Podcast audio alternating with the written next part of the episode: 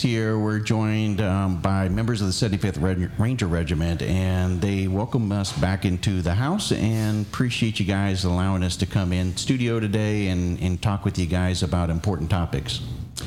Um, what I'm going to do is ask each of you, though, to go around the room and then just kind of share a little bit about yourself and uh, your name and everything, and then that way people get a little accustomed or you know used to hearing your voice. So we'll start with you. Uh, so my, my name's Sergeant Ginn. Um, I came in the Army in 2011. Um, joined out of Seattle, Washington.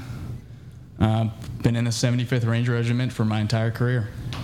I'm going to totally jack up your name every time because I think of Jen instead of Ginn. Yeah, you're not the first person to do that. Okay, all right, all right. Well, people who listen to this know I jack up people's names anyway, so it's it's yeah. Just wanted to let you know. Yeah, I've been in the Army long enough. I respond to both. I hear you.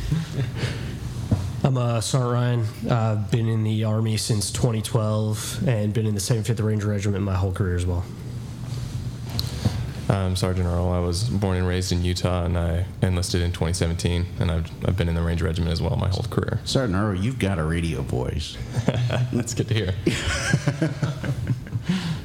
I'm uh, Specialist Bowers. I'm from Atlanta, Georgia, and uh, joined in uh, early 2018 and have been in Ranger Regiment since then. Master Sergeant Gonzalez. I joined the Army in 2004 out of Dallas, Texas, and I've been in Ranger Regiment the entire time.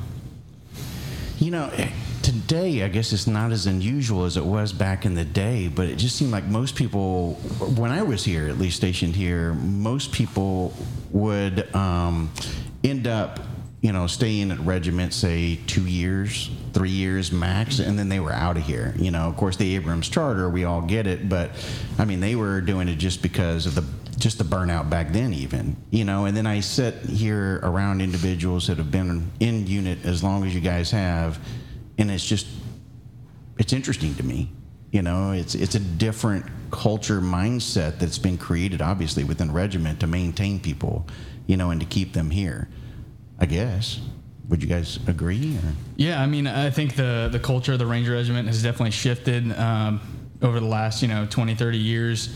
Uh, at least in my career, I've definitely seen a shift towards um, trying to retain people for longer periods of time, just because it's it's easier to retain somebody than it is to to start from scratch and uh, build somebody um, from the ground up. But I'm sure Master Sergeant Gonzalez, who's been around a lot longer, can speak on that change a little bit more.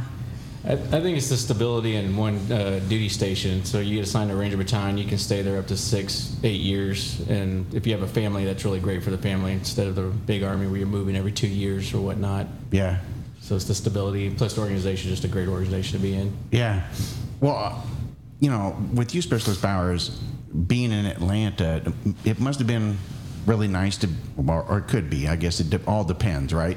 To be nice, uh, to be close to home and everything. Oh yeah, definitely. And and I actually came down to Columbus in 2010 uh, to go to Columbus State University. So coming back to Third Bab was pretty much coming back uh, coming back home. Yeah, but that, like I said, that could be a blessing or a curse depending upon the situation.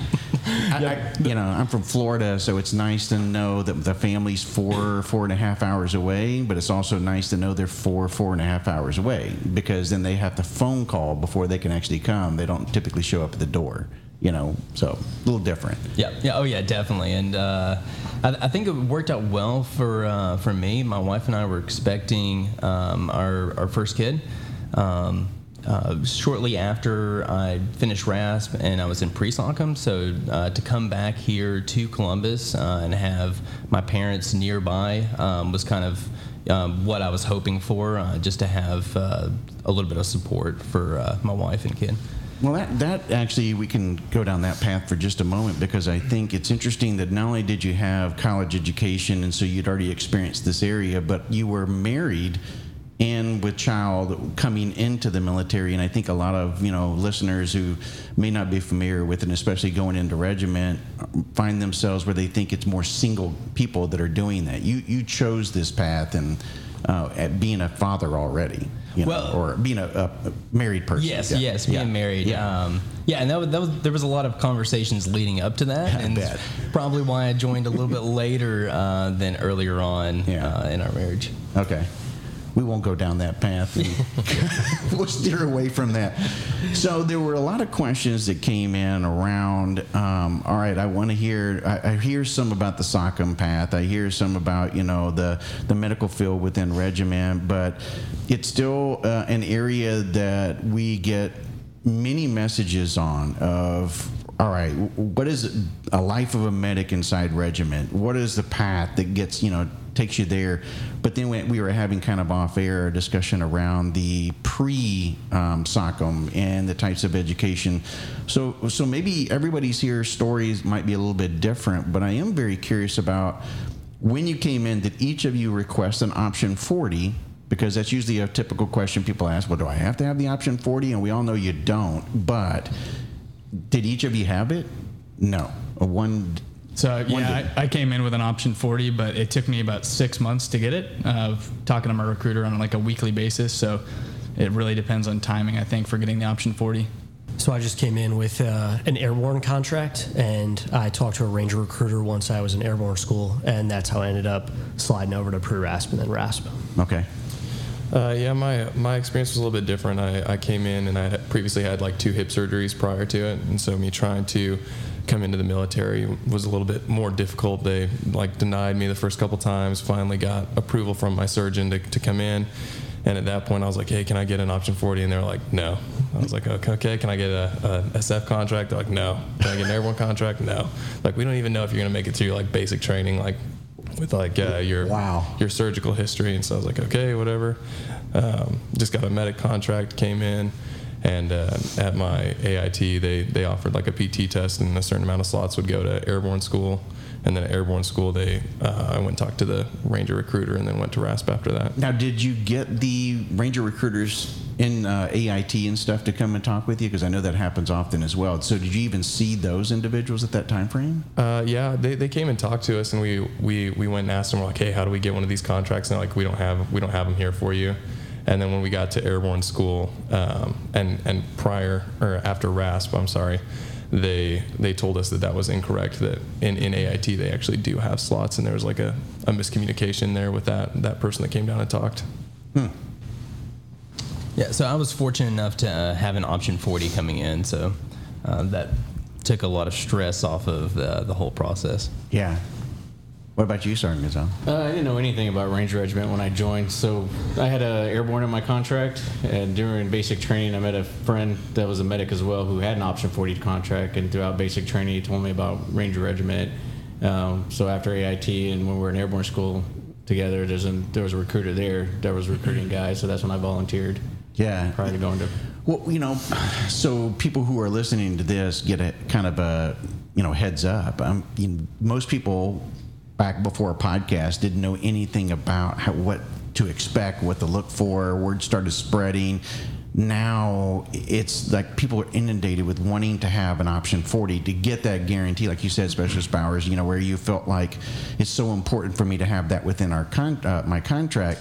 Yet the last time we were here about a year ago, we did a couple episodes, and the first one was focused on just getting in, in into regiment and what's a day in a life of, and then the second one was about you know pre-RASP and RASP. Um, and at that time frame, the conversation was around you don't have to have an option 40. There are ways that you can still get into regiment if you come in just in the, the military, you know, into the army in a, a typical path. As long as you have one of the MOSs, you're more than likely going to see a regiment recruiter at your AIT installation. And if not, if you do at least get the airborne contract, you're going to see it there. And even if none, none of those things happen, there's still a way that an in-service recruiter can, you know, you can find one uh, on your installation and get into regiment. So people are wondering, you know, what is the best path? Well, what I heard here is that y'all arrived here. You just arrived here in different ways. Correct. And, and like Sergeant Earl was talking about earlier at AIT, there was a misconception that they thought that there was only limited slots for guys to go to RASP. And two years ago, we went and took, talked to all the cadre out there, explained to them, like, hey, there's unlimited slots. Uh, we just need the volunteers. So we kind of went and educated them on that. And then actually, Sergeant Ginn and I are going next week out to Fort Sam to do some recruiting, talk to all the companies, and kind of debunk that rumor of like there's limited slots for guys. So if guys Yeah. don't get the option 40, they come in as a medic at AIT. we try to get out there as much as we can to recruit guys in, and they can volunteer there. So the route now, just for people who may not go back and listen to that previous episode, is that typically you would end up if you're coming in a regiment like option 40, you're going to go through RASP, uh, pre-RASP, then RASP, then airborne school, right? Isn't that the, the general path now? Yeah, Yep. that's correct. Yeah. Yeah, and, and I was one of the uh, the first RASP class uh, in order that did RASP before airborne. Uh, so they switched our uh, after graduating AIT instead of going straight to airborne school, we went straight to RASP and then airborne school after that. Yeah, so the re- just for a little context there, the, the reason that the Ranger Regiment made that change uh, was because so the, the Army can only issue so many Option 40 contracts per fiscal year. Uh, and so one of the issues they were having around the time frame um, th- that I went through RASP is uh, guys would go to their recruiter looking for an airborne contract, um, and they couldn't get an airborne, airborne contract, but they could get an Option 40. Um, so they would go through um, basic training, AIT, airborne school, and then they'd show up to, to pre-RASP, um, and they would quit um, because they didn't actually want to go into Ranger Regiment. They want just wanted an airborne contract. Um, so to try and kind of prevent some of those guys from sucking up the, the option 40s uh, and taking them away from guys that actually wanted to go into the regiment, um, they, they switched up um, the ordering of, of RASP and airborne school. There's always that one. There's always that one guy that just jacks everything up for the rest of us, you know? So, uh, so with what Sergeant Ginn was just talking about, that's like the exact situation that actually like motivated me to come to regiment. Uh, my career, I'd talked with a few people back and forth about whether or not I should try SF, if I should go Ranger. You know, you got you always got somebody on one side like telling you, "Hey, this is a place you should go," and, and I had a, had a hard time kind of deciding what was best for me. So, uh, like Messer Gonzalez said, I had a friend who had an option 40, and he was like, hey, go Ranger, go Ranger, go Ranger. And I was like, man, I just don't really know what I want to do. And when I showed up to airborne school with him, I had an airborne slot. He had an option 40. Uh, towards the end of airborne school, the ranger recruiter came forward. He called all the option 40 guys over. Was like, "Hey, do any of you guys want to drop your option 40?" And at that time, like two thirds of the group just like quit on the spot. Really? And at this point, I had turned down the option to pick up a ranger contract. Um, that was one of the first things they asked in airborne school was like, hey, do any like 68 whiskeys, any of this MOS, that MOS, ask if I if they wanted a ranger contract. And I was still unsure. But when I saw all those dudes quit, I ran up to my buddy and I was like, hey man, why did all these guys just quit? And he was like, hey, well, it's supposed to be pretty hard. It's supposed to be pretty tough. And I was like, well, that's stupid. Like they haven't even tried it yet. And he's like, yeah, well, you know, the idea of something hard can sometimes deter people from even trying. I was like, well, I think I could do it. So I ran up to the recruiter after, and I was like, hey, I, I want that Ranger contract. And then I picked it up, and, you know, I've been here ever since. So That's a great point because we actually touched on that the last time we were here. Is uh, don't self deselect. You know, take go down that path. See if you're really cut out for it. Why was it that you you got an option 40 in the first place? There must have been something that kind of drove you to, to go down that path. And so if you don't at least try, I don't know. I, I just I, I didn't understand that either. Yeah, I definitely think that if you don't try, you're always going to sell yourself a little short. And if you go and you succeed, like like my situation, it can end up being like one of the best decisions you ever made accidentally. So mm-hmm. you know, go try and see how it goes. You guys have all had the opportunity to work, um, you know, with various different services and people within your same career type field. We um, met a, a young man at one time frame that was talking to us about what well, he was actually talking to one of my co-hosts who was an 18. He was a CSM of uh, 10 Special Forces Group at, um, not too long before that, and he says, you know, hey, listen, I'm looking at, um, you know, really thinking heavily on Special Forces, and so. Mike said, "Well, why? Why do you think you want to go special forces? You know, I mean, everybody thinks they want to do something, but it's good to really understand. Do you have the passion and the heart, and what's the drive behind it?" And the guy says, "Because you know, I really feel like I want to serve with the best, and I want to go in the medical field and all this." And Mike's like, "Well, then pump the brakes just a second, because you know, as, a, as an SF guy."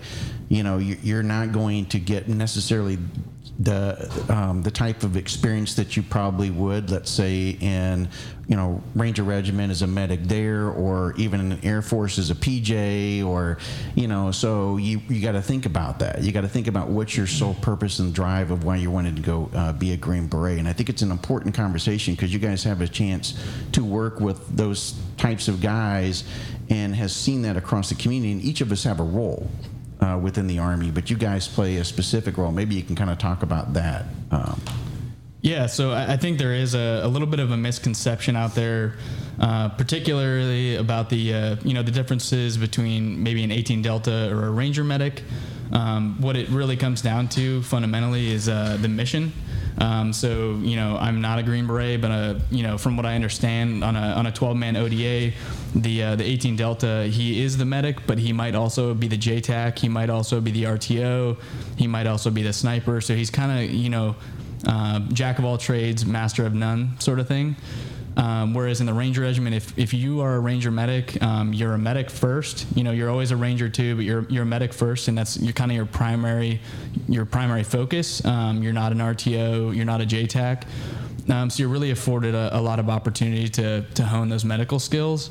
Um, as opposed to some other career fields where you know you're kind of being forced to um, learn a bunch of different skills on top of the medicine.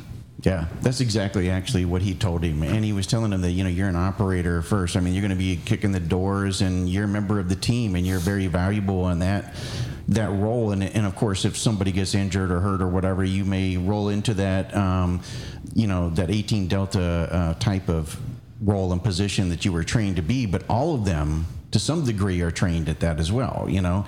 And uh, but you're you know a member of a small team and organization. You know, firing that weapon is is what's most important at you know at times. And so I think it's a fair um, response and a fair question and stuff because I think there's not a lot of information that's out there around that. And it's not like you have a chart board that you can look at and go, okay, here are the differences so you can make an educated decision about which path you want to go into. And if there is one that exists now, then I, I, you know, great. But I've not seen anything like that that's in a chart when you're coming in to join the army that says, here, you know, and or you know, you don't have recruiters that honestly, you know, given their background and everything else, may not have that type of experience and knowledge as well. Yeah, and if, if you don't mind, I can kind of like sum it up, sum up the differences. Um, Yeah. in a kind of like a brief and succinct version.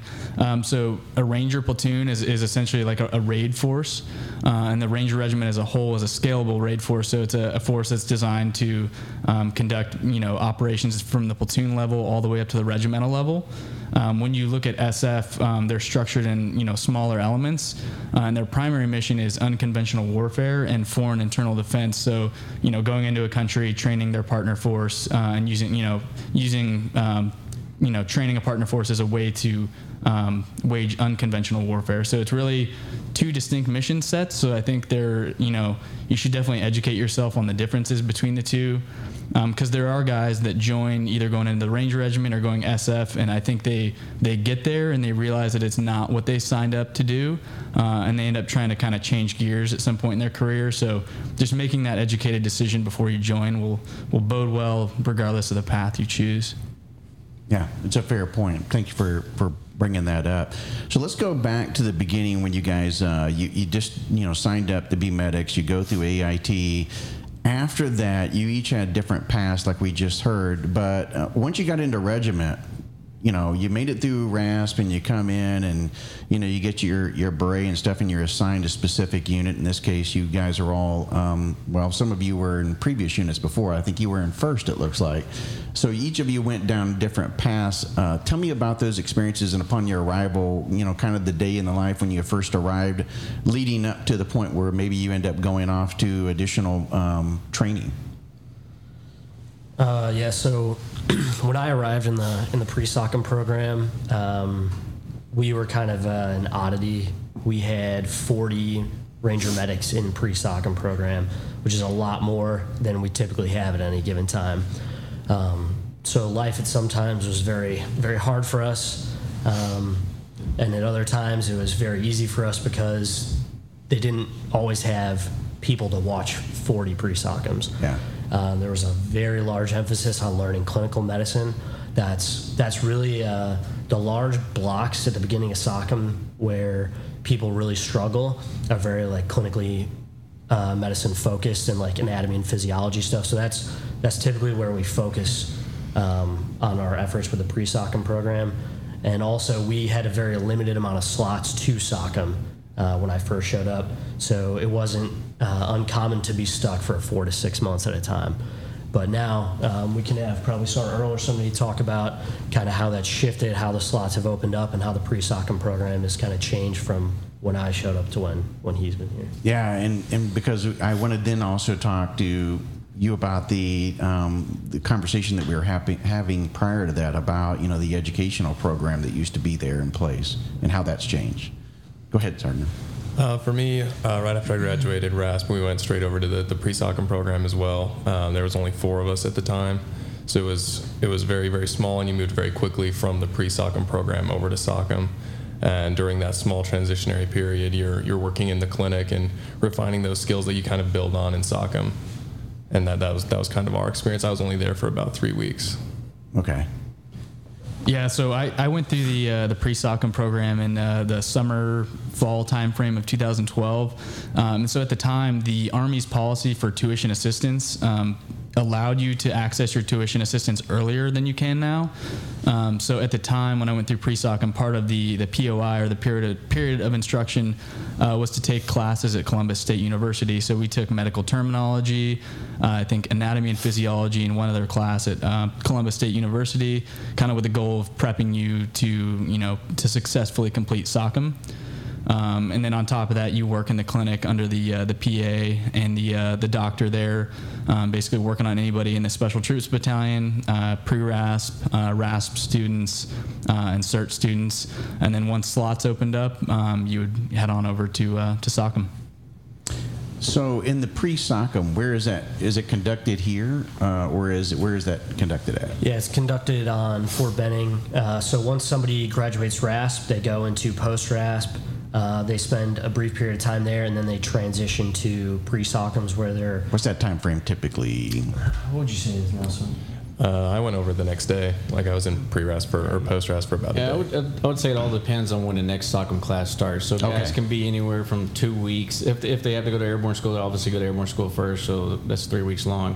So they can be in pre-SOCM from a month upwards up to three or four months. I think the last group was here for about close to six months just because they were here during the holidays and there were any SOCM courses going on at that time. So that's about the longest time they'll wait, but the shortest time could be about a month. Not to take you off track here just a second, but if you're waiting that long post RASP, what are you doing? Uh, some of those guys have the opportunity to go to Ranger School. Oh, if really? They're ready for it. They'll send them to Ranger School, so they have the opportunity to get the Ranger tab. Um, if not, uh, we're trying Ryan can expand more what kind of what those guys are doing. So, so I think the Ranger School topic is a, is a pretty interesting one to bring up because um, we've had a lot of discussions about what actually is the most effective means of determining a post RASP medic's success in SOCM. And I think actually the guys, a lot of guys have this debate about, you know, we'll offer, hey, do any of you guys want to go to Ranger School? And some think, no, I want to go to SOCM, I want to get to my battalion. But I think the dudes who have gone to Ranger School actually are some of the most proficient at SOCM. Cor- Correct. Uh, They have a higher success rate at SOCM because they feel like they've been well invested. They had that leadership school under their belt, so they, you know, they take that to heart and they really fo- they're had the determination and drive to study and do what it takes to get through SOCM. Yeah, that makes sense to me. Or having spent, you know, the other way I guess you could look at it is had, having spent maybe a year or two within regiment before going to SOCM, if you could just work in some medic capacity, you know, within regiment that, you know, obviously SOCM is a major component of it, but I could see the benefit either way because then you're vested, like you said. You want to do it. It's something that you want to achieve. Uh, so typically, these guys going through um, Ranger School are like PFCs and stuff. Then, yeah, Yeah, which is correct. very unorthodox for regiment. Uh, At least, again, as I remember, you had to be E4 or E5 before going. So we're sending the line battalions send guys to Ranger School as as quickly as they can. Once they determine they have a strong enough PT score, um, they create kind of an order of merit list. You know, based on whatever guys need to go. Um, I will say there's some degree the amount of time you've been there will kind of push dudes more to the top, but at the same time, PT is PT, and if you have guys who are doing well at PT, they're always going to be preferred because that's a really good predictor of their success at Ranger School. Um, but also to the the pre-SOCM program, like we were saying uh, about the Ranger School piece. Um, currently, we're not doing the the CSU program like we used to, but we've developed a, a Khan Academy course that's very similar to what guys did at CSU. Um, they can do it generally at their own pace. Uh, they do it online. We have a couple NCOs who manage them day to day. There's a large focus on clinical medicine. We integrate them back into the RASP program so they see kind of behind the scenes of the RASP. They'll do some coverages with them. Um, they'll get hands-on exposure treating like heat casualties, anaphylaxis casualties. Sometimes we'll pair them out on uh, jump coverages as well. They primarily work as drivers, but you know they still get to see more of day-to-day ranger operations and how a ranger medic functions um, once they're post SOCM. So they do a lot of integration with us, and uh, while they're out on the ranges, we try to you know teach them. Uh, how to be successful in SOCM, how to be successful once they become a medic after SOCM, uh, leadership stuff. Um, really, that time out on the range is when the medics do a lot of mentoring with the pre-SOCMs. And it's since it's mostly one pre-SOCM with another medic, it's really on an almost like individual level instead of you know sitting in a classroom with a group.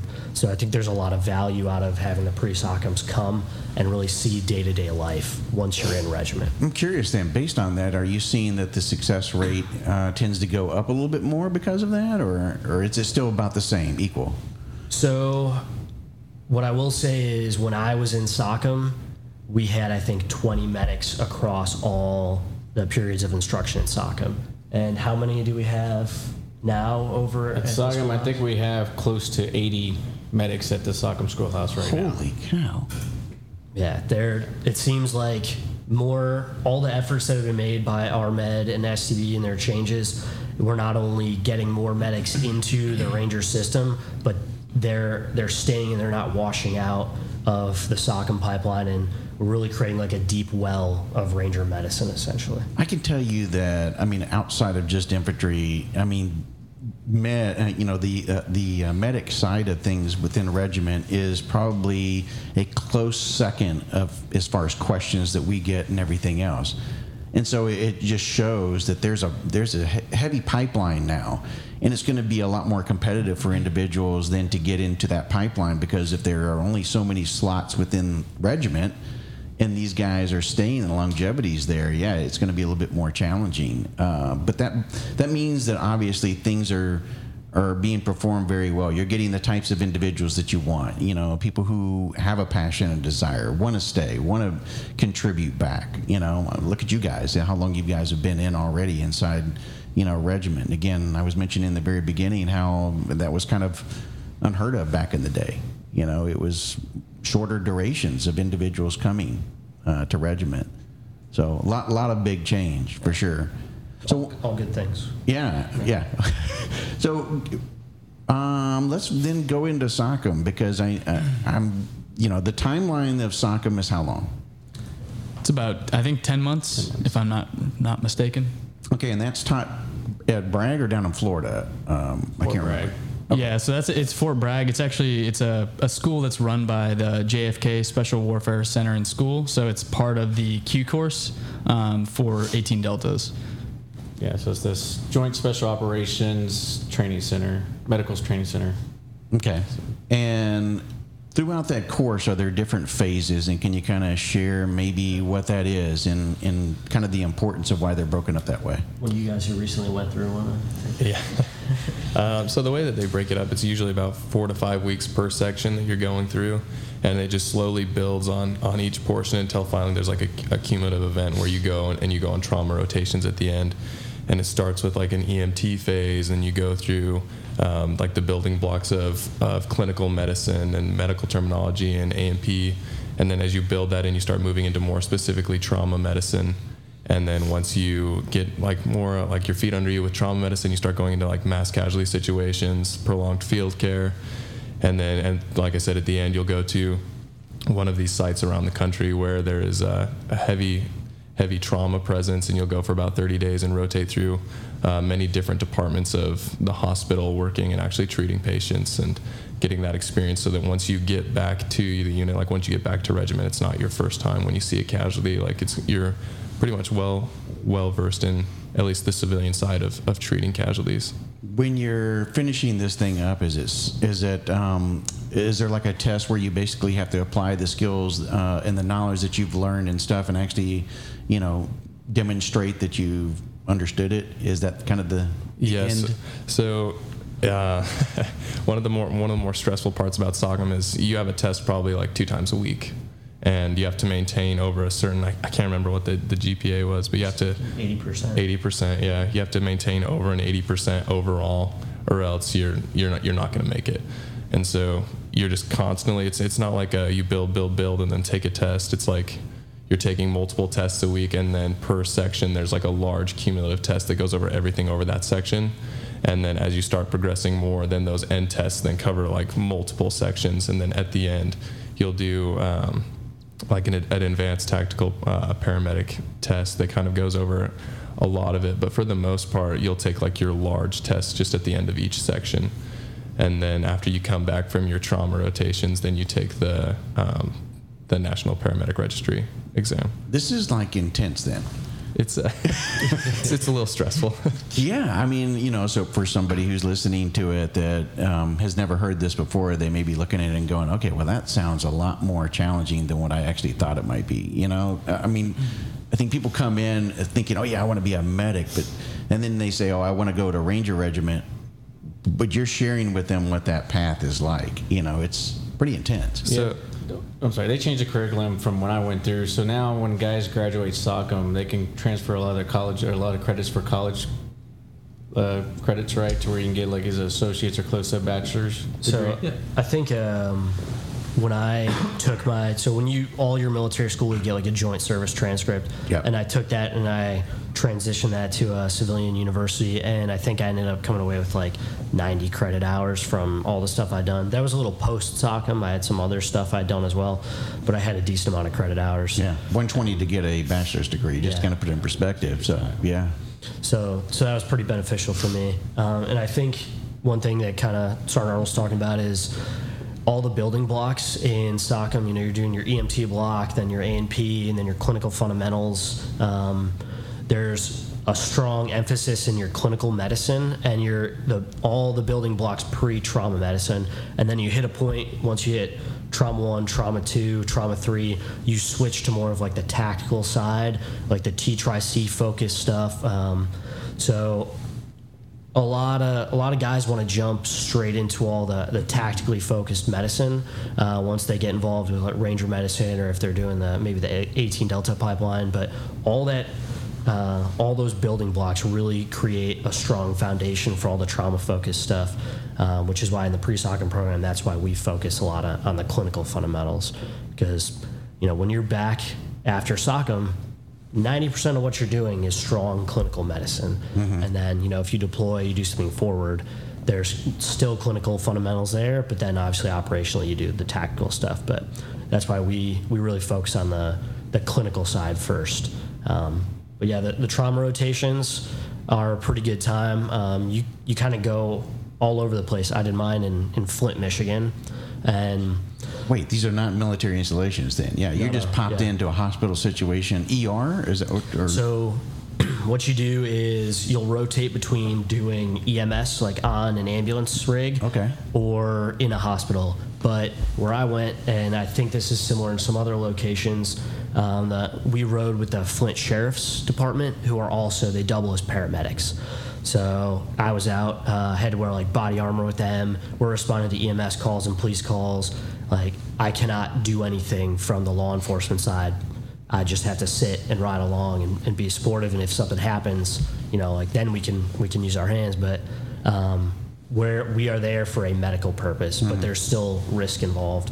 Uh, and then you go to the hospital, and then you rotate through all the departments.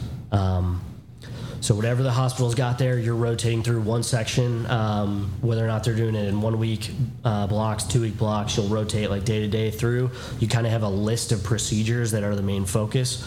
But you get, you get in pretty well with the hospital staff, and they're pr- generally pretty familiar with the tasks you want to complete. And as long as you come in, you show your proficiency, and you know to some degree, uh, you got to have a personality to work with them, and uh, you know they get to like you. They're gonna start feeding you what you need to to see, and and uh, the physicians that we generally work with are excellent, and they're really really good at not only uh, teaching but really guiding us to opportunities that we wouldn't necessarily notice ourselves. So. So are you guys rotating then? Not just if I look at departments, you're rotating. Let's say it could be ER, could be med surg, could be ortho, could be OBGYN. Really? Okay. I, see, again, I would never have thought of that. So you're literally going through every single department within the hospital. That- That's really cool. You're getting a well-rounded. It almost sounds like coming out of SOCM and getting this type of exposure. It's well above an EMT, you know, which is more of what EMS and stuff, which is what most people look at when they think of medic. And you're closer to a physician assistant or a PA. Yeah, that's correct. Um, so our we are uh, a majority of us are nationally registered EMTs. Uh, additionally, some of us are also Georgia uh, paramedics as well. Um, but our advanced tactical paramedic license, which is the, the license that you get when you graduate SOCM, the scope of practice for that license is actually a little bit closer to like a, a surgical PA uh, or like a some sort of like a you know like a, a resident I would say, um, in the in the surgery field.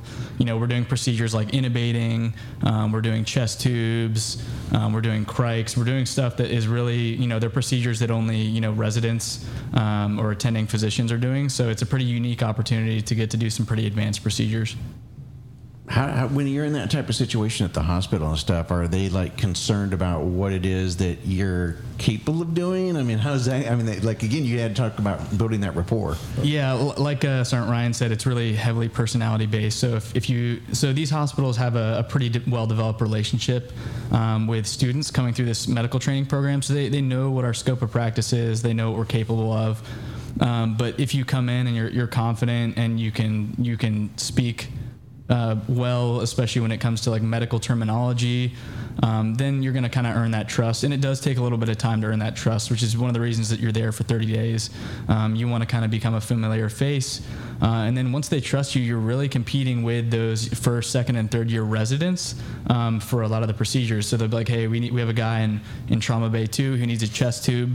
You're going to be competing against doctors to, to get those procedures. So um, But you're you- a ranger, so you have no problem like pushing your way through, right? yeah, yeah. Usually, uh, a lot of us are pretty A-taped, so usually it's not an issue for us trying to jump in on those procedures. Um, but yeah, you have to show that you're you're confident and you're competent, um, and then once you earn that trust, it kind of opens up a lot of doors there at the hospital to do all sorts of procedures. I mean, I, I scrubbed in on uh, burn patients. I was out there shaving skin grafts and uh, stapling skin grafts onto burn patients, uh, going into the operating room and uh, you know walking in with uh, elective surgical procedures and working with the anesthesiologist to do the intubations for these elective surgical procedures. Um, and like Sergeant Ryan said, you have a, a checklist of procedures that you have to do.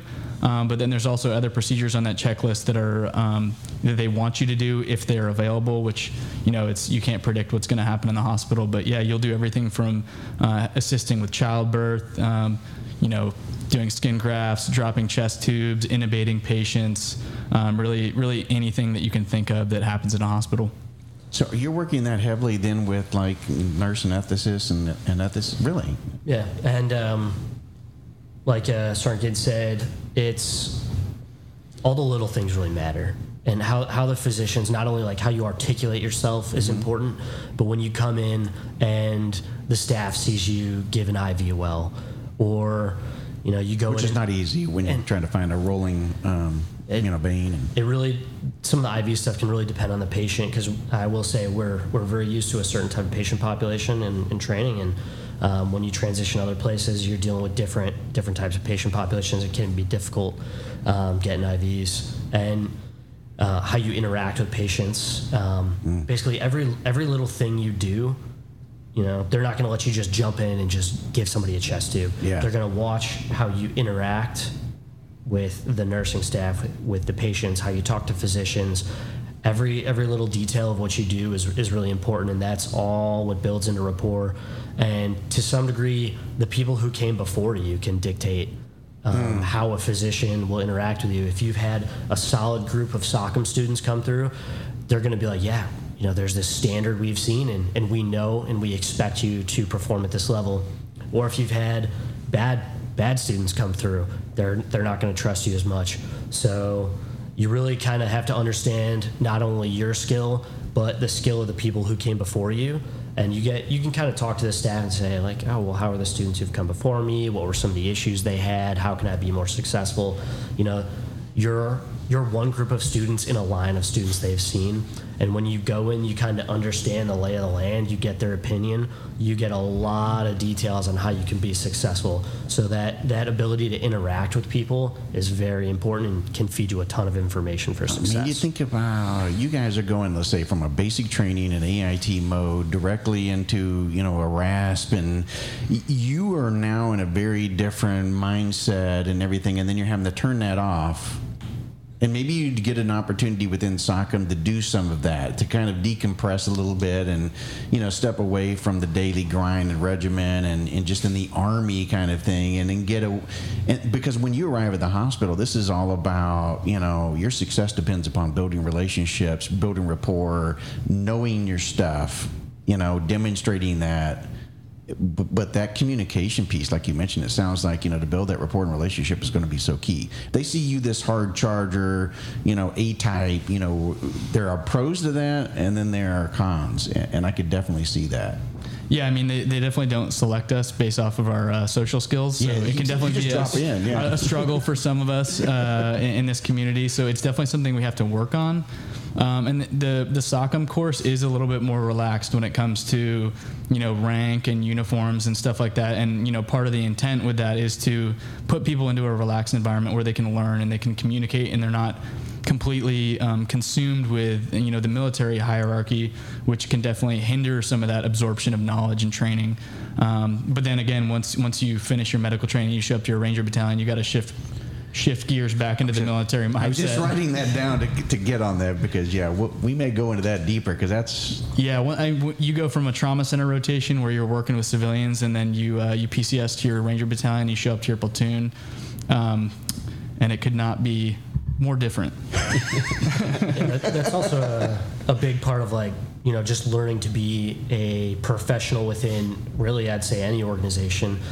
There's a time to be relaxed and there's a time to, Yeah. to read the signs and button yourself up and look professional and being it's a larger transition when you go from you know 10 months of SOCM laid back schooling to now I'm back in Ranger Regiment where life is more of a grind. Uh, so it's, it's kind of a big swing there, but that's one thing people need to recognize is important of being in any professional workplace is the diff- like the time where you need to be relaxed and the time where you need to be uh, in duties and professional. And we see, you know, we see that problem with not just new privates in the army. You know, there there are people all across the scope that have trouble uh, seeing the difference between those two times.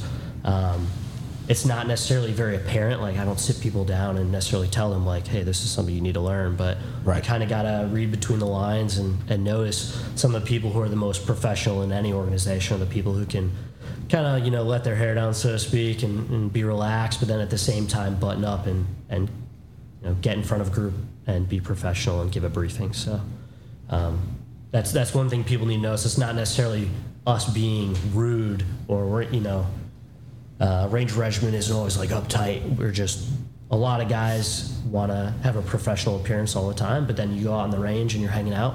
You know, guys are going to act like they're your closest friend, be very laid back out there. So Yeah.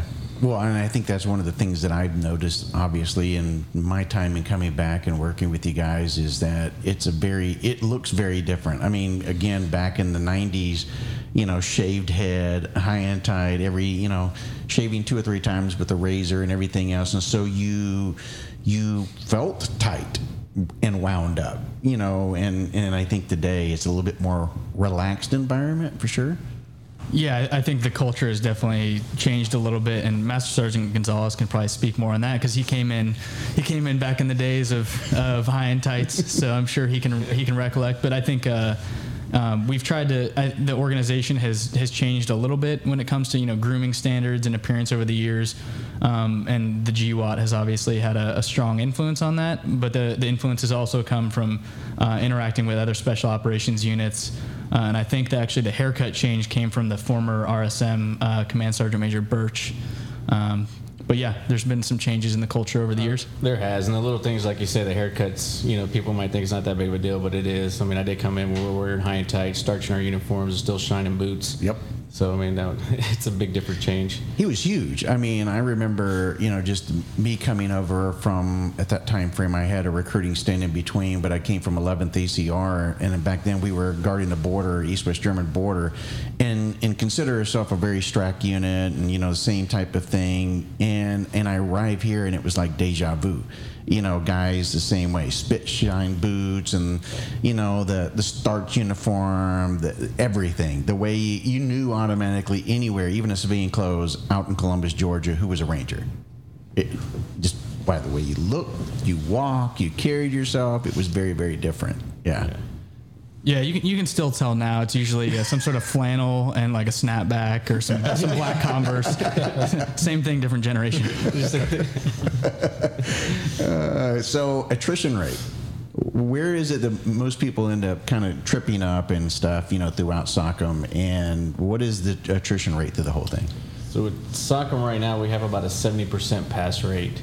And what's getting most of the guys, we were just there last week talking to some of the guys. What's getting them is like short rounds, uh, the clinic medical uh, fundamentals of clin med, uh, A&P, neuro, uh, even math, the medical math. So some of these guys probably been out of high school for a little bit and just some basic math problems. They just have to refresh their memory on how to do those. Mm.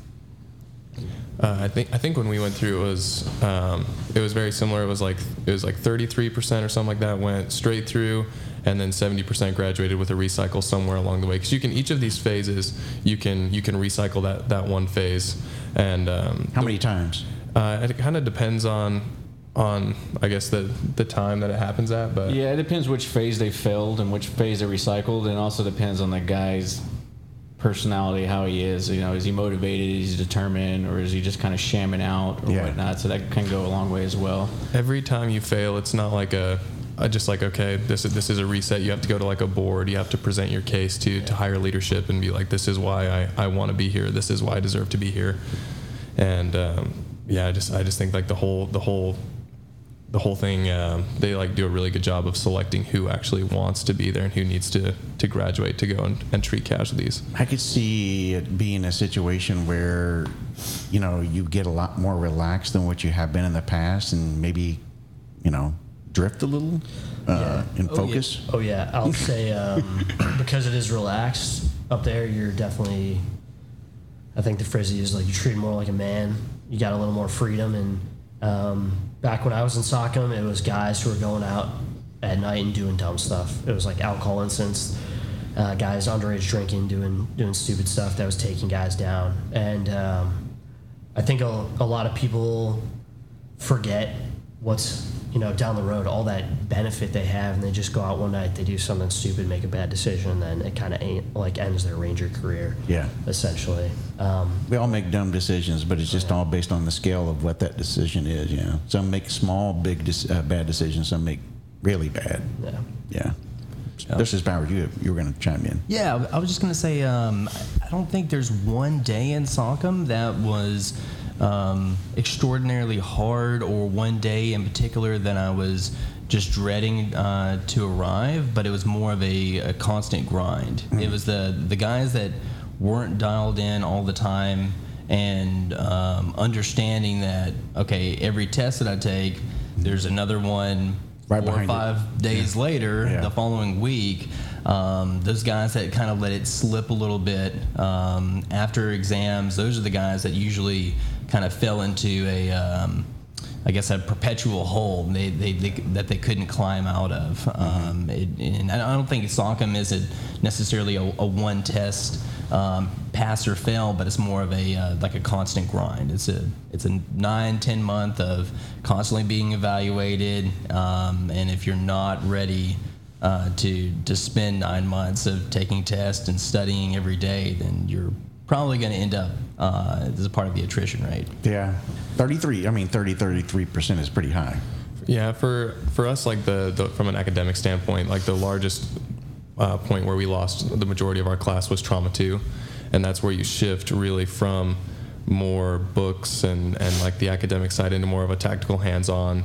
Like now you're putting everything that you've learned in into actual treatments, into actual trauma lanes, and some people just have they're really really good with books, really good with tests, but then you put them with hands-on and a time limit, and they have to complete this task and all of these things in a certain order to treat this casualty and get them to like an evacuation point or a, a surgical point and, and they just kind of fall apart under under that stress of trying to do things hands-on under time limit It's an interesting point though because the learning skills of individuals are very different, right? There are very, there are people that are really good hands-on. I mean, if you teach them and show them one time, they can pick it up rather quickly, and and maybe even in a very extensive learning, you know, and pick it up quickly. And then there are other people um, who are really good, like you said, at books, but then they can't apply the skill.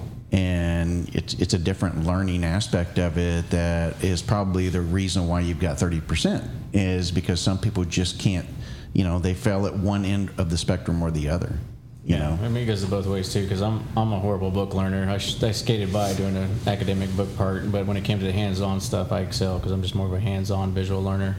Yeah, I would say our class. Um, I guess they were a little um, challenged on the uh, the the, the at mental aspect because uh, we lost probably thirty three percent um, just in between the first three blocks. Um, wow yeah well i mean it sounds like they pivot there you know based on the instructors pivot based on the class how people are learning and maybe adjusting how they're doing things or is it less forgiving Um, I actually do think that they do they do a really good job of, of trying to teach people with different types of uh, learning abilities and ways that they learn. Um, the course is extremely professional. They've been doing it and you know kind of making little tweaks and modifications for for decades now. Um, but yeah, it's an extremely professional course, uh, extremely well run course. Uh, and they, they give you you know every opportunity to be teached you know coached and mentored uh, before they determine that you know hey you're not you're not cut out for this job.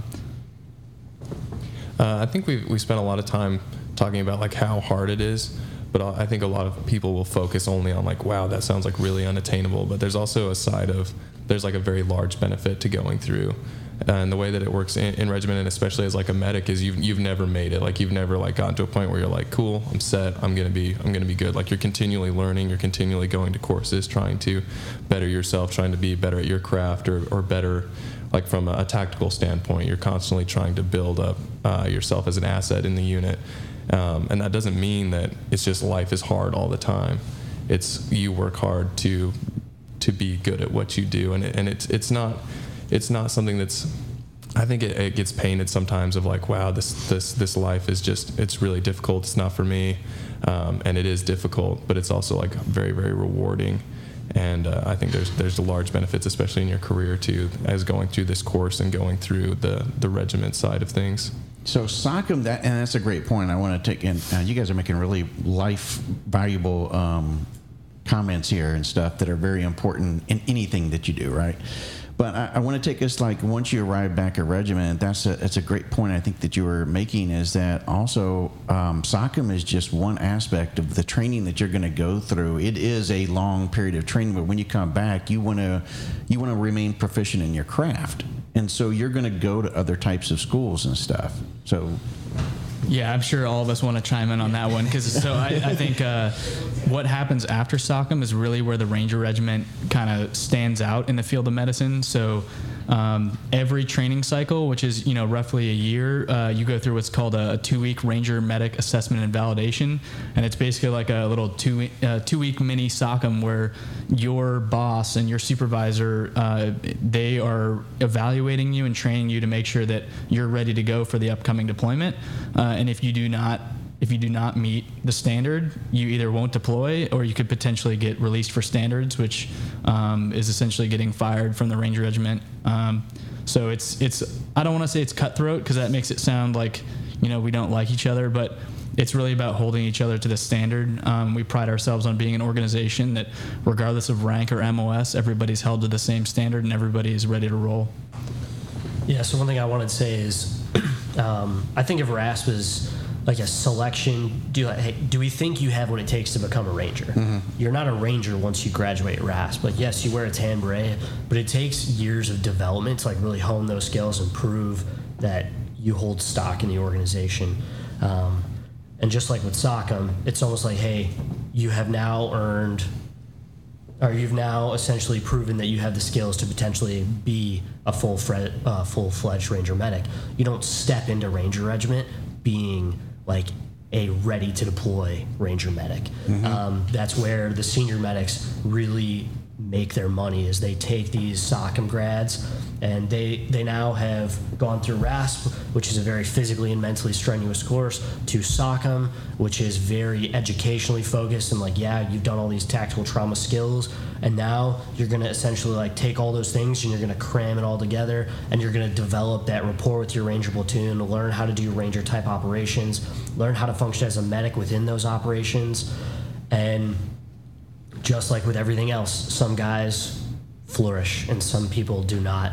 And some take a lot of uh, leadership and mentorship to really like grow. There's a full spectrum of success within uh, post SOCM life. And anything can take you down. You could be a stellar trauma medic and then go to your platoon and just not mesh. Um, but that's where, like I said, the, the Ranger Company senior medics like really make their money. Is you take these guys who have learned all these things and you basically apply them to the niche that is Ranger uh, Ranger medicine, and um, that that can seem like a very difficult task. You know, you have that focus that shifts from a relaxed environment to now we're gonna we're gonna tighten up on you, and we're gonna make sure you mind your p's and q's. You have good customs and courtesies, military bearing. You understand how a ranger platoon operates, and then what is your role within that operational focus. and then with what Ginn said, we we take I want to say a pretty significant amount of pride in how we assess our medics. Um, you you need to be pretty good at what you do to be a fully mission qualified ranger medic and you're going to run multiple iterations with different senior medics all of them are going to take a look at you they're going to grade you and at the end it's going to culminate with an oral board and master gonzalez is one of the guys who's going to be at that board and they're all going to sit down and they're going to say like you know where is this guy? Is he fully mission qualified basic mission qualified or non mission qualified?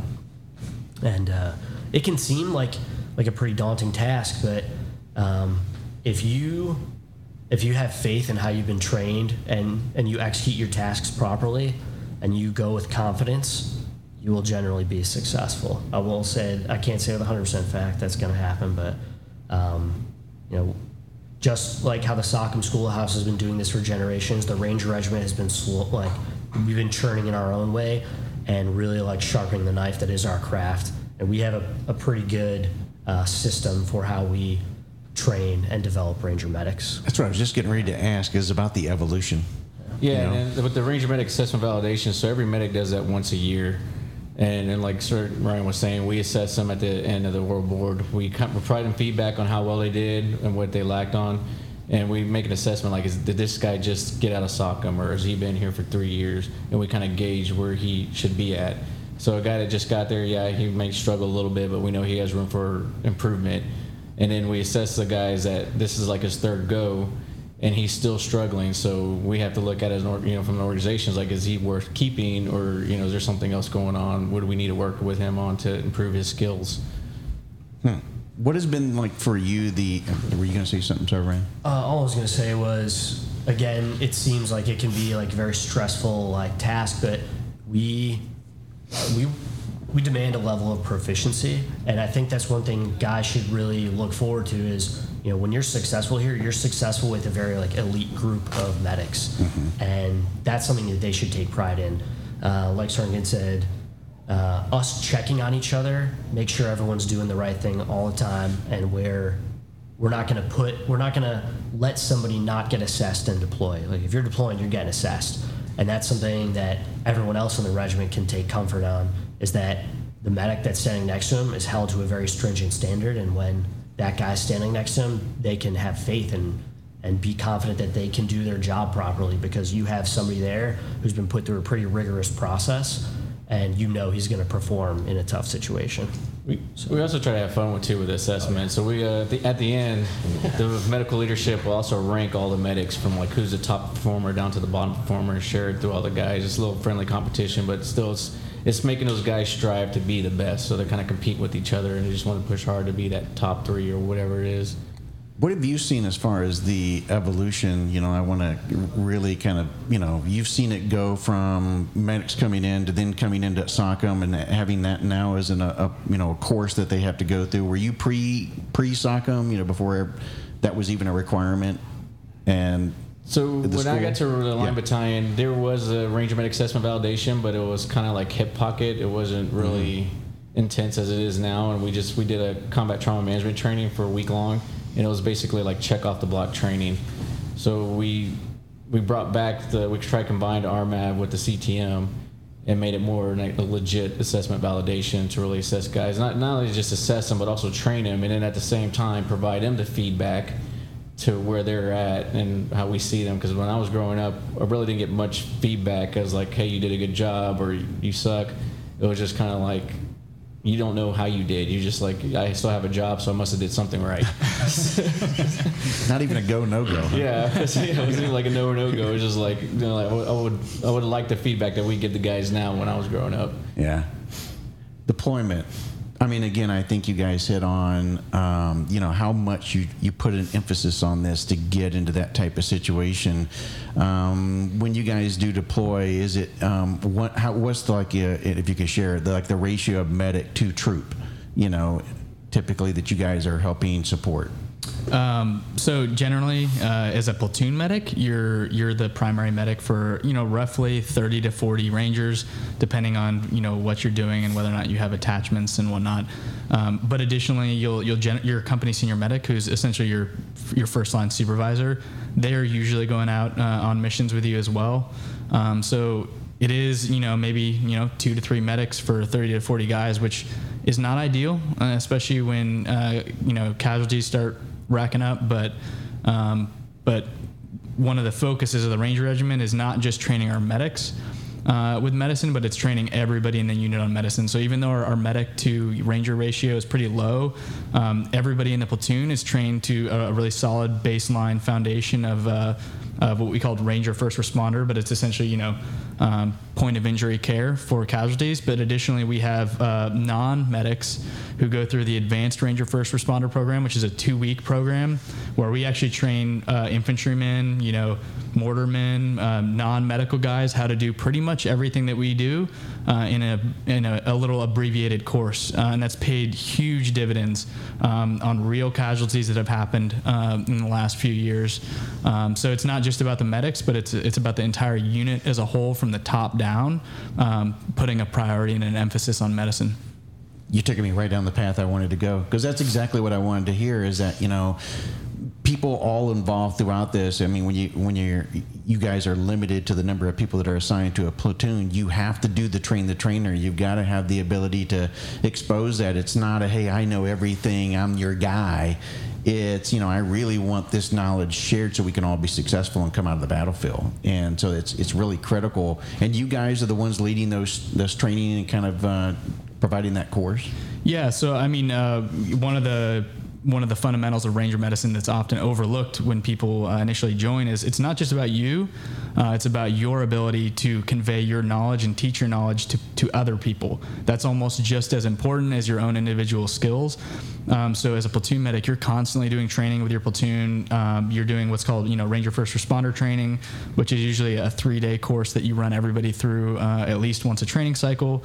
But then the advanced ranger first responder program that's put on by each individual ranger battalion and the instructors for that program are all the platoon medics uh, and company senior medics in the battalion.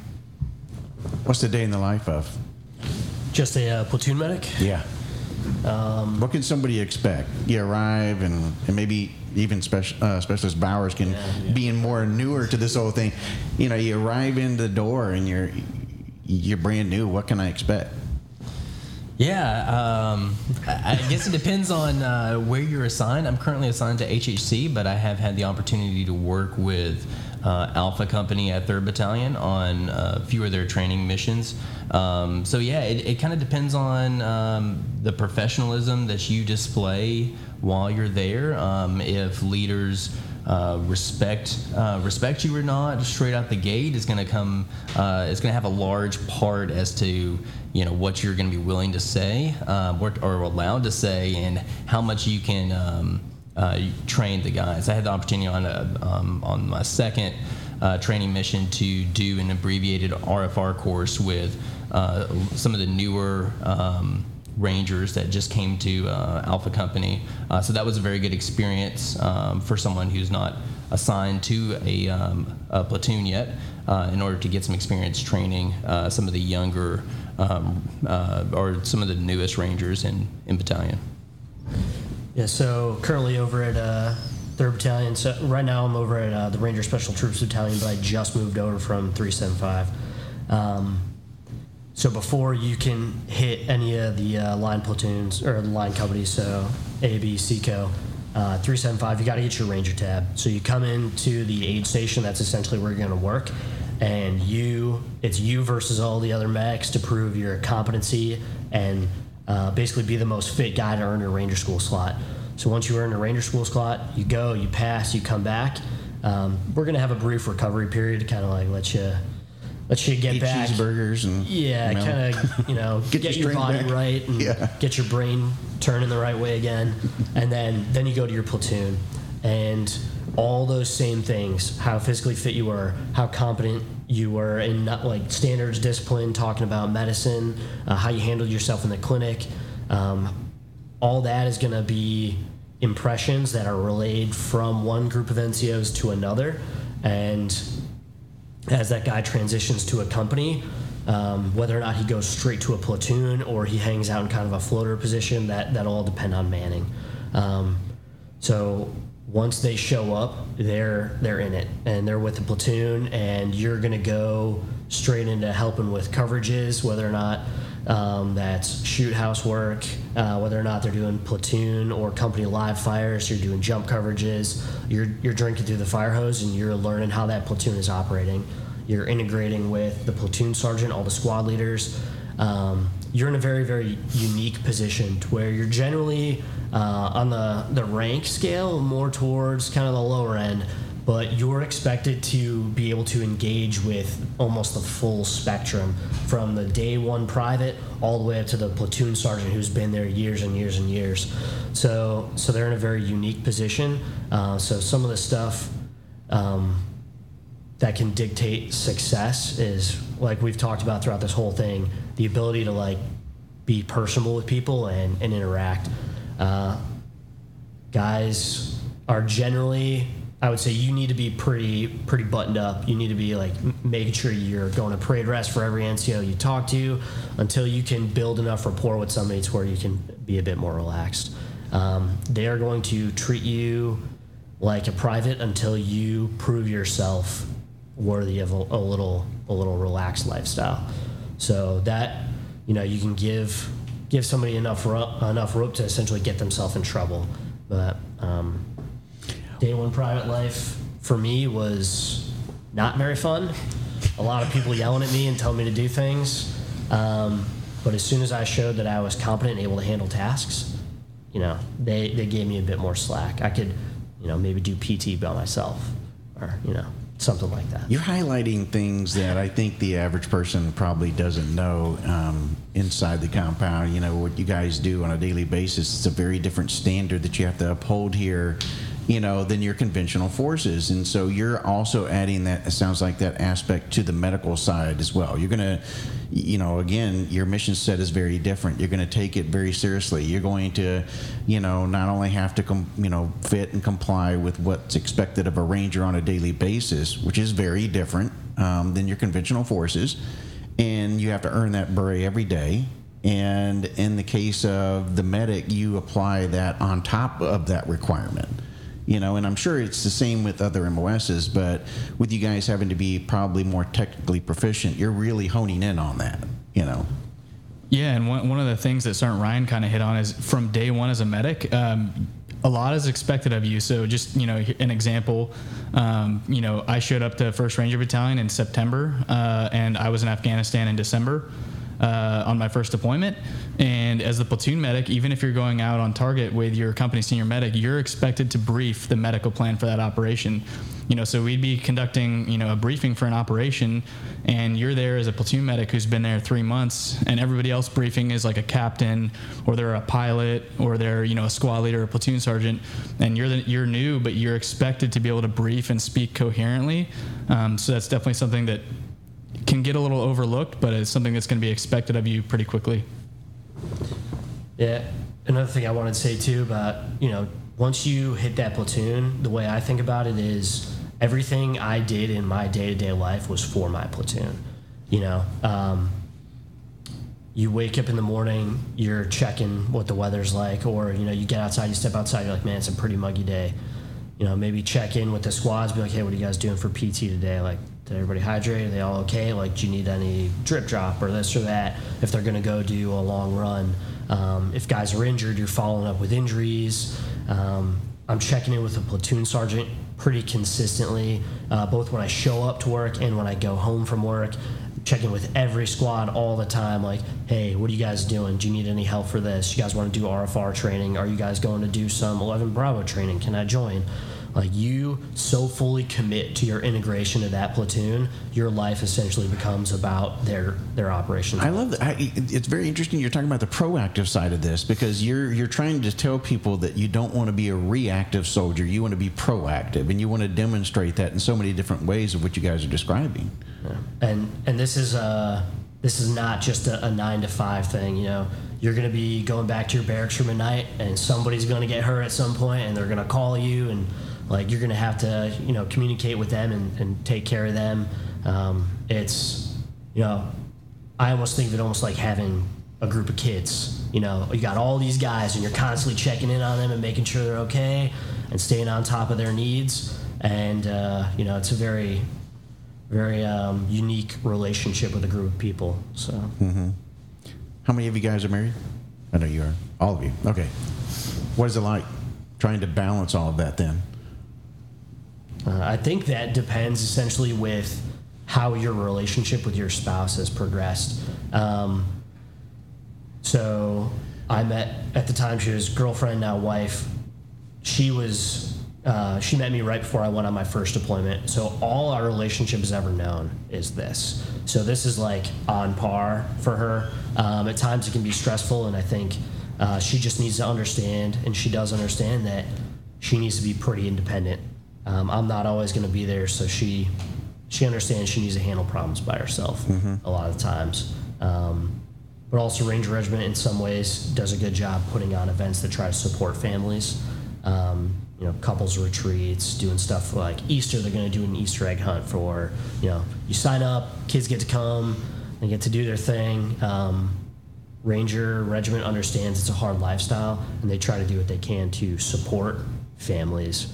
Um, but that's from my perspective with my wife being with me only knowing me in the regiment. Mm-hmm. I can't speak for anybody who had a, a family before. I think like Sergeant Right. This is yeah. My same with my wife. She that's when she we got married. She only knew me as you know being a ranger. We we met before the army, but when we got married, she only knew this is how my lifestyle was. Constantly gone, constantly training. Uh, but after I left third battalion and came up to regiment as a training NCO, it kind of changed a little bit because I wasn't training. I wasn't out late training as much. I wasn't constantly deployed. Uh, so it was kind of weird. We actually bumped heads a little bit more because we weren't used to being around each other for so long. So it took a little adjustment. Was she calling to, up the sergeant major and like, gotta get him out of here? Yeah. Probably. Yeah. There's times like, when are you leaving again? There was a few times where she said that. Yeah. But I mean, it was a little adjustment period. But I mean, it wound up working out in the end. So. Yeah. No, I, yeah, I mean, you don't each have to chime in. You can, uh, honestly, but it's it's like I'm trying to at least um, establish and let people know that you can have a family and you can live a daily life. You know. Oh yeah, my um, excuse me, my experience is a little bit different. my wife and I were uh, together for about six years before I joined the army. Um, so we we'd already kind of established routines. Um, you know, just living with each other uh, and, and and knowing that relationship. And um, I, I, it, it took a little bit at first. Um, through basic training and AIT of being away those first six months, uh, my wife's pretty independent. Uh, very strong-willed personality. Um, so it, it, has been it hasn't been bad though. Um, we uh, we communicate pretty well. Uh, so I think that's one of the the biggest keys is. Um, if you are in you know a relationship before you join, um, how well you communicate, um, and like the strength of your relationship before um, you join the army is going to be a big determining factor of you know how it how it's going to be you know after you enlist. Yeah. I think it's all fair points because I think with anything within the military, you know, the the that relationship is so critical. The communication, the understanding, and those types of things, respect, mutual respect. Um, and and I can remember guys that would say, you know, even in the conventional forces, hey, if I if I do X, then my wife says she's going to leave, you know, type of thing. And it's it's again, it's about understanding and having um, a strong relationship, no matter what your lifestyle is. But I think it's a the reason why I wanted to bring it up was because I think a lot of people may make assumptions, or at least some people make uh, assumptions that if you're in the soft community and maybe even especially within regiment, that you know it's probably best not to be married and it's more single guys and that type of thing. And I think you guys are living testament that that's not necessarily true. No, that's know? not true. And I don't, I don't yeah. know exactly how it is in the conventional army, but I've had friends out there. They said. Uh, certain units, their family readiness group, some of them really great and some are really poor. And I know Regiment has a really great family readiness group support system for the spouses and family members. So tell me about. Okay, go ahead. Sorry. Oh, sorry. I was going to just add to that the uh, the chaplains for each battalion and for the regiment as a whole. Um, their their focus is not just on religious support, but one of their big focuses is on families. They're the ones who actually plan and schedule events for both married rangers and single rangers because they do acknowledge that um, that being a single ranger can be difficult as well um, with this lifestyle. So the the chaplains and the, the FRG groups, um, they all do a lot uh, to help work with families to create time uh, and events to to do things together.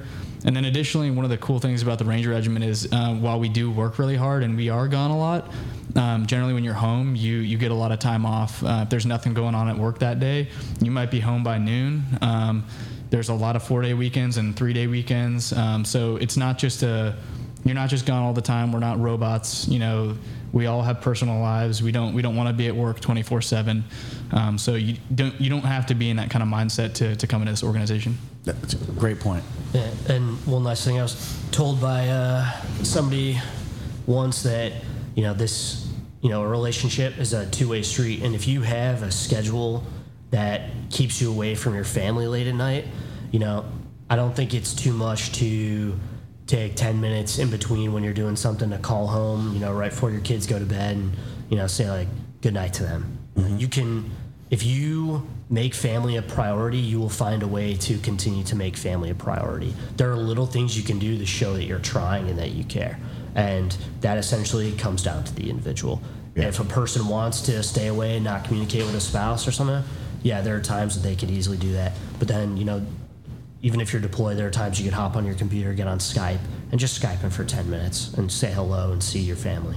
Um, that that comes down to the person, though. Yeah. So, like uh, Specialist Bowers said, if you communicate well with your family, you'll generally be successful. So. Think it's well said. I, I think the um, I think what you guys are also saying is that you recognize you know fellow soldiers who fellow rangers that have spouses who have families and you're not treating them like robots, which may be another assumption. You know there are again there are standards and stuff that you got to uphold, but yet you're human, and and you understand that they're human, and, and that's an aspect I think that some people may misunderstand. Yeah, I think I think you bring up a good point too. Is like you, you do communicate with your wife and that's or your spouse and that's really important. But you also need to communicate with your command as well.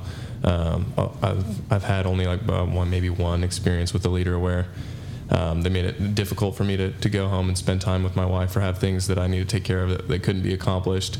But for the most part, when you uh, communicate with your leadership, like, hey, I have these needs, they're going to be they're going to be pretty receptive to those needs and help you out as far as as family life goes. They understand that that's going to be the the most important thing in your life. You guys are in your MOS and in your profession are exposed to a lot of trauma And I think um, not only that, but you're probably seeing even more so because of the longevity of the war, you know, things along the line of not just physical trauma, but mental trauma and post traumatic stress and everything within the ranks, as well as those that come off active duty. Um, you know, how is it that you guys have seen even some of that um, not just progress, but ways and programs in which you're you're trying to identify that readily and, and maybe even help those individuals through their their journey. Um, I mean, so uh, the military as a whole and the Ranger Regiment has done a, a really good job lately of trying to one destigmatize PTSD, uh, but two provide the resources to to treat PTSD. Um, and as a medic, I've been kind of the, you know, I've been the the middleman between a lot of guys with PTSD uh, and getting them to the care that they needed.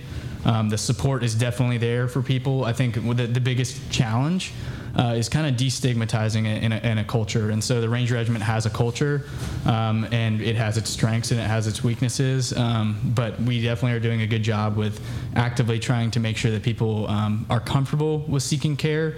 And then when they do want to seek care uh, for PTSD, mental health issues, anything at all, um, that the care is there for them. It's really about breaking that stigma. I mean, and, and, we've come a long way in a short amount of time, but we still got a long ways to go. But definitely, yeah. And all the command leadership have full support of guys that are willing to to go seek the help they need, and they see that as being a more mature ranger. That's you know he's willing to help himself. Like this this guy's squared away. You know, he's like not trying to hide it and brush it under the rug. Yeah. Sorry, yeah. And um, you know, I think I was listening to maybe like a, a TED talk one time. Somebody got up and talked about how we put this big emphasis on getting yearly like medical checkups for your health. And somebody's like well why don't we do that for our mental health? Why don't we just get a good check on where we are? Everybody experiences stress and there's nothing wrong with wanting to reduce how you feel about stress or process that stress. There's nothing wrong with that. Um, and i think we've done a good job of you know we got a good a good team um, that takes care of psych issues for us. And you know, sometimes the hardest part is a guy just just committing to going there. But I think, you know, once people have gone over, they've had great experiences, and I think, you know, some people say like, oh, I don't want to. I don't want to go see psych because I don't want people to, to see me as a burden or not want to confide in me for this or that. But I've generally seen it's almost the exact opposite. When guys commit to going to psych, if somebody's thinking about it and they know you've gone, they might go to you and be like, "Well, how was your experience? Mm-hmm. What was mm-hmm. it like? You know, how can I be successful?" And it's they become an additional outlet to help other people succeed. And I think the more people go and the more their needs get taken care of, it's gonna you know almost be like going to sick call and, and getting some you know your your twisted ankle taken care of. You're like, hey, you know, I experienced some stress. I kind of want to go process it, so I'm gonna go see this person. Um, but yeah, it's. I don't think there's as much of a stigma as, as people assume there is. Uh, yeah, I mean, I'll just go ahead and use myself as a personal example. Um, a few years ago, I was pretty burnt out uh, with doing the whole ranger medicine thing, and I was at training cycle after training cycle. And actually, I was in the middle of a, a ranger medic assessment and validation. And I was like, I was so burnt out that I couldn't think straight. I wasn't sleeping, uh, and I went to my supervisor, who was the battalion senior medic, and I was like, "Hey, like, I need I need to go see the psych. I need a break. And he was like, hey, man, no problem. Like, take as much time as you need. And I, I went and I saw the psych and I just took a bunch of days off and it helped kind of push the reset button. So just so people are aware, like, it's okay to do that. Um, there are a lot of people, I'm not the only one who are doing that. Um, and it's sometimes it's good to kind of like hit that reset button, talk to a professional because you know we're not as as men in this unit we're not necessarily the best about talking about what's going on inside of our heads. So the tools are there and, and the leadership is generally pretty supportive. RMed, when we talk, when you guys talk about RMed, and you, you know, you guys being medics and everything, but give people a perspective of what that consists of. What are the skills that are within that, and the complexity or how big it is?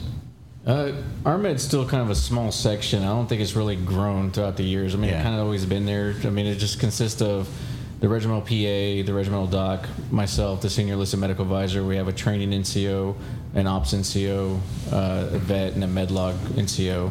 So we're a small group, but we support all the line battalions, especially when it comes to resourcing, training, and manning all the battalions with medics and medical training. I think a, a good thing to bring up too, Master Gonzalez, is also you know like the human performance and like the cognitive performance stuff we have. I think that those additions uh, we're trying to integrate earlier, but uh, I don't know if guys are really tracking that stuff. No, you're right. I think they need, we probably need to do a better job of advertising what's available for them on the human performance side. So tell me, what when you say human performance, what do you, when you guys look at that, what is that? Uh, so it's the strength coaches, the physical therapists, so they can put you guys on a PT program if you're training for ranger school or if you want to meet a certain goal with your physical ability. So they can tailor specific programs to your body type or how you are. Do you guys work closely like with a master fitness trainer, or how's that? Uh, the strength coaches, they, they have, well, how many do we have? Like three strength coaches? Yeah, I want to say so each 375 has two coaches. I think up on the regimental side, there's three coaches. Um, so we have a couple physical therapists. We have one cognitive performance coach who will help you with, you know, how do I build better habits? How do I improve my sleep? Like, what are what are these like daily things you can do to make yourself more successful over time? Uh, we have a nutritionist or a dietitian. Sorry, I always mess that up. Um, so we have all these all these things that are generally, uh, I want to say, underutilized resources, and that's actually one of Maybe even uh, even unheard of because these are active duty personnel that we're talking about. No, these are not. So these are not. These are actually contractors, U.S. contractors. That uh, actually some of these strength coaches came from big colleges where they worked on different sports teams with those athletes. So yeah, they're not active duty personnel. They actually had the background, the professional knowledge to to train our guys and get them where we need to be. So this is actually one thing too that we're just starting to utilize in the pre-SOCM program. This wasn't a thing when I was in pre-SOCM, but uh, we're going to set up blocks of instruction where guys can go down and get um, like, hey, how do I perform all these lifts appropriately? We're going to get them all plans so that they can get their fitness on track and maintain fitness or meet fitness goals. We're going to have them meet with cognitive performance so they can learn how to build more effective habits. Hey, how do I improve my sleep? What are those things I can do day to day, or what are these resources I can tap into if that's something you're interested into to really like hone who I am. Um, so those that's something we're doing on the pre-SOCM side now to try to give guys longevity. Uh, a lot of times you'll see dudes who've been in Ranger Regiment for a long time. Not only can they get mentally worn down, but physically worn down. They're so used to rangering. Um, if we can give them the knowledge to be successful earlier on in their career, we're gonna reap more benefit from the investment that is our Ranger. So that's those are some things we're trying to do as well.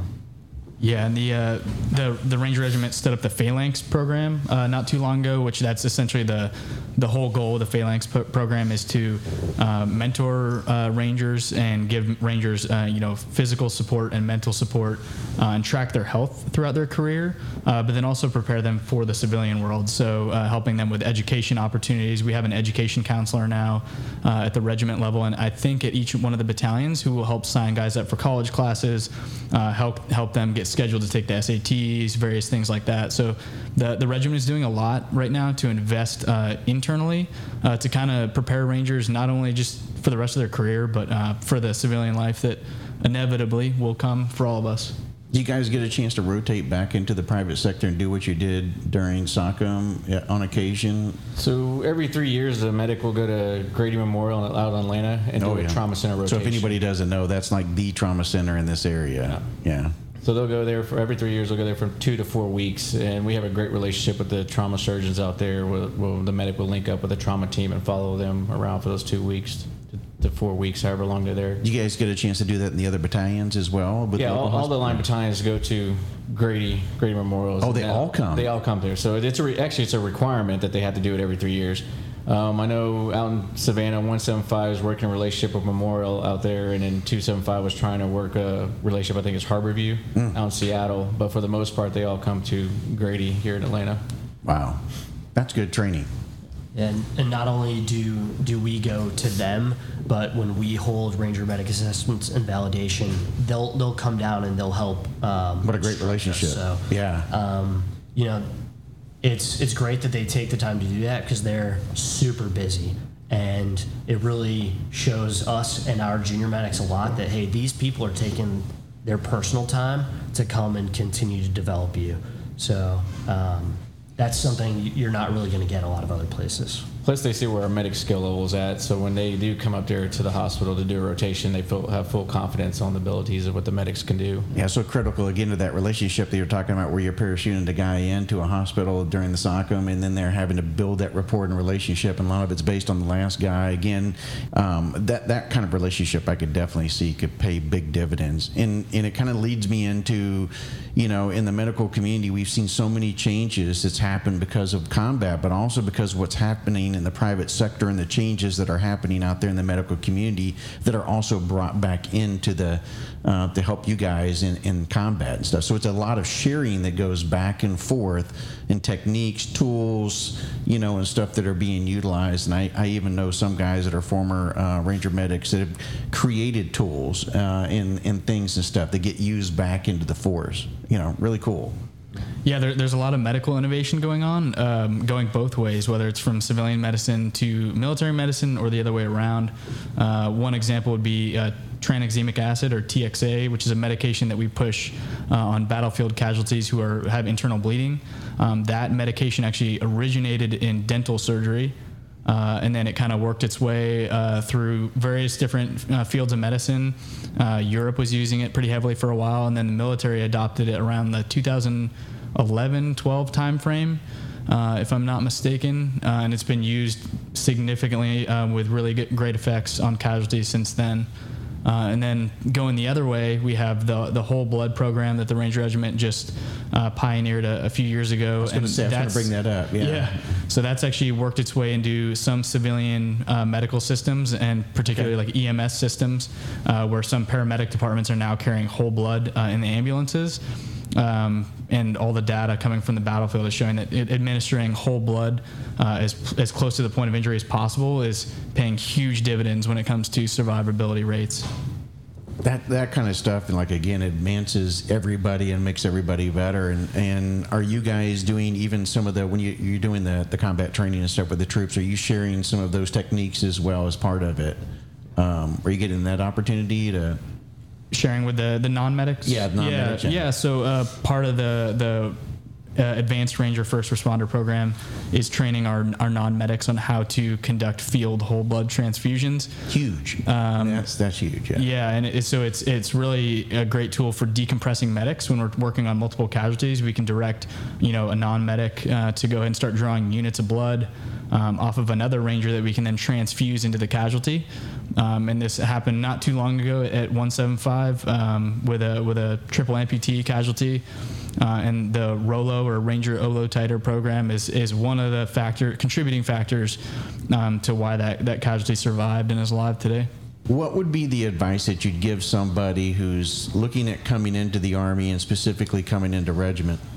And, and especially those within your community. I'm talking about the medical um, medic. Um, I, I, would say if you're gonna, if you want to be a ranger medic, make sure that you are interested in medicine.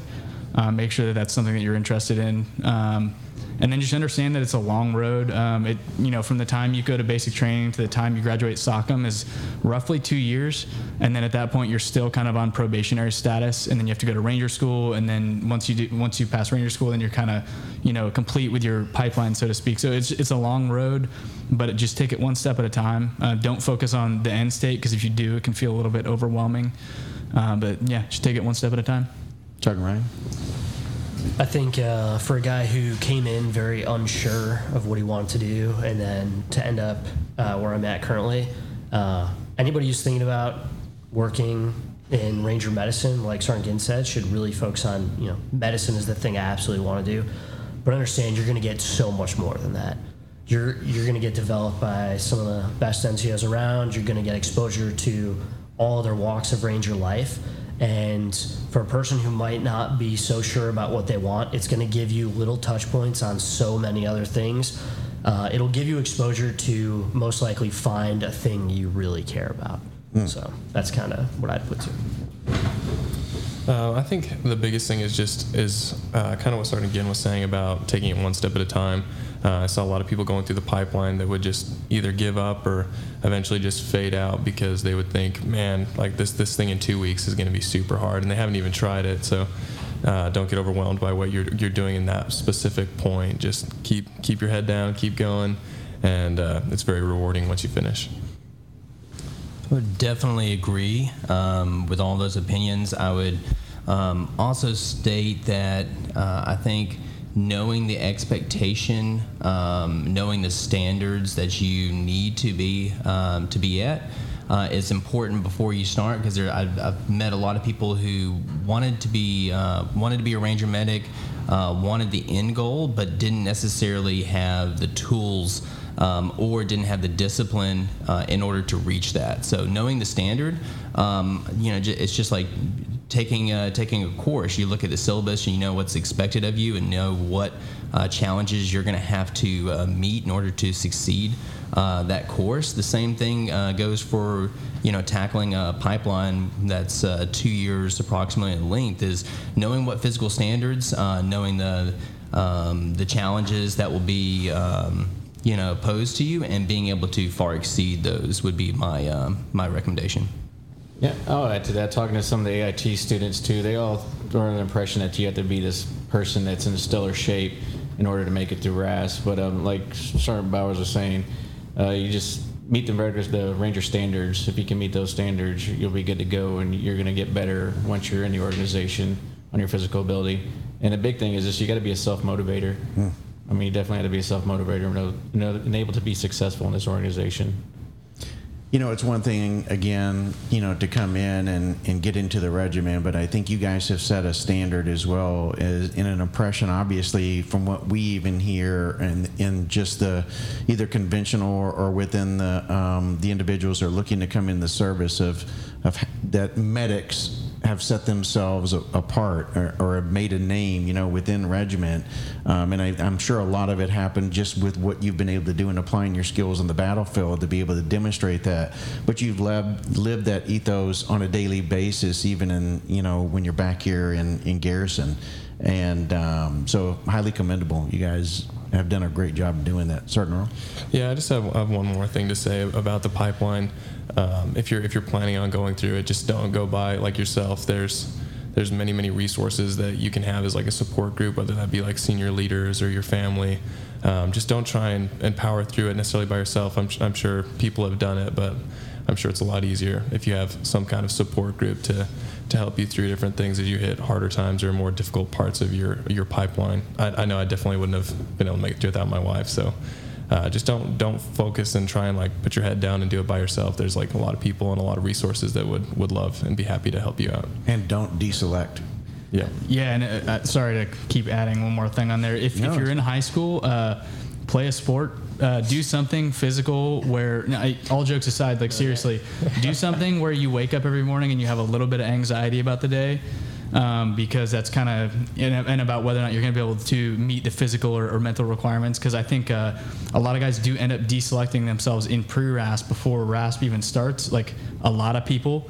Uh, and it's because they get there and, and the cadre are, are working on getting them into shape and they've just never they've never trained this hard in their life so my recommendation would be kind of like desensitize your that, yourself to that and build that um, mental and physical resiliency before you join the army because um, it's just going to make that transition a, a, little bit easier when you get there.